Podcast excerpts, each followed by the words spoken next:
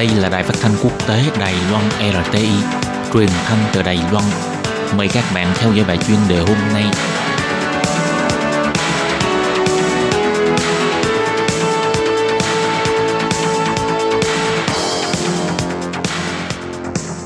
Minh Hà xin kính chào quý vị và các bạn. Hôm nay trong 5 phút chuyên đề, một quý vị theo dõi bài viết bàn về vấn đề mượn bài học kinh nghiệm về chính sách thực hiện của các nước tiến bộ để nâng cao năng lực cạnh tranh an toàn thực phẩm của Đài Loan.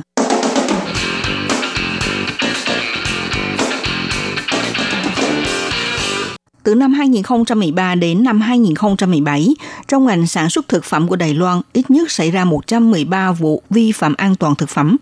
Và phạm vi của vấn đề này cũng lan ra vô cùng rộng rãi, khiến niềm tin của người dân dành cho chính phủ và doanh nghiệp sản xuất thực phẩm gần như bị sụp đổ. Đồng thời cũng làm cho Đài Loan từng được vinh danh với bản hiệu là vương quốc ẩm thực, vì vậy mà bị ảnh hưởng. Trong chương trình quản lý vệ sinh và an toàn thực phẩm sẽ liên quan tới quá trình xử lý từ nông trường cho đến bàn ăn của mọi gia đình và mọi người. Hiện nay công tác này do Bộ Y tế và Phúc lợi cùng với Ủy ban Nông nghiệp thuộc nhiều đơn vị khác nhau phụ trách, hướng tới mỗi giai đoạn khác nhau – áp dụng mô hình quản lý phân công và hợp tác, đồng thời để ứng xử công tác thỏa thuận quản lý an toàn thực phẩm liên bộ ngành. Mặc dù tại Viện Hành Chính đã thành lập văn phòng làm việc về an toàn thực phẩm, tuy nhiên hiện nay hệ thống đánh giá nguy cơ an toàn thực phẩm trong nước vẫn trong giai đoạn cất bước.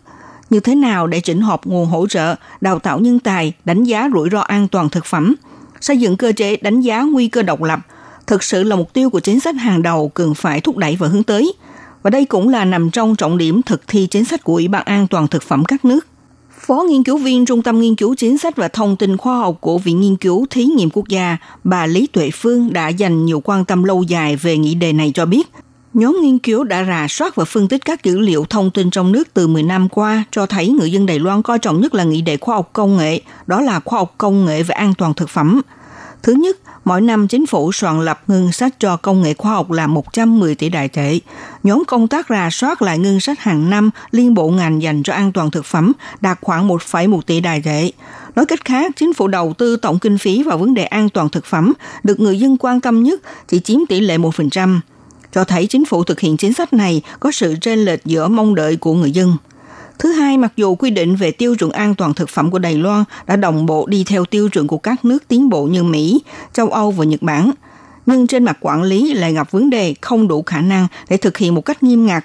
Trước cơ chế thị trường cạnh tranh không lành mạnh đã tạo nên một không gian cho những doanh nghiệp thiếu lương tâm tồn tại và tiếp tục tung hoành trên thị trường. Hiện nay, Phó Nghiên cứu viên Lý Tuệ Phương đã hướng dẫn nhóm nghiên cứu thực hiện một hệ thống mạng lưới kiểm soát rủi ro về an toàn thực phẩm của Đài Loan ra soát tình hình các kênh truyền thông áp dụng chiến lược tuyên truyền, đặc biệt từ vai trò của chính phủ và chính sách để theo dõi, kiểm điểm tình hình phát triển của vấn đề rủi ro an toàn thực phẩm, nhắm tới xu hướng tương lai, kết cấu của vấn đề, hệ thống chính sách, quy trình hoạt động và hiệu quả chấp hành thực hiện sự phân tích sâu hơn để hỗ trợ chính phủ xây dựng một chính sách an toàn thực phẩm hoàn hảo, đồng thời xúc tiến Đài Loan hội nhập quốc tế. Ngày 11 tháng 11, Trung tâm Nghiên cứu Chính sách và Thông tin Khoa học của Viện Nghiên cứu Thí nghiệm Quốc gia tại Trung tâm Hội nghị Quốc tế Đài Bắc tổ chức hội thảo chính sách và công nghệ khoa học về an toàn thực phẩm.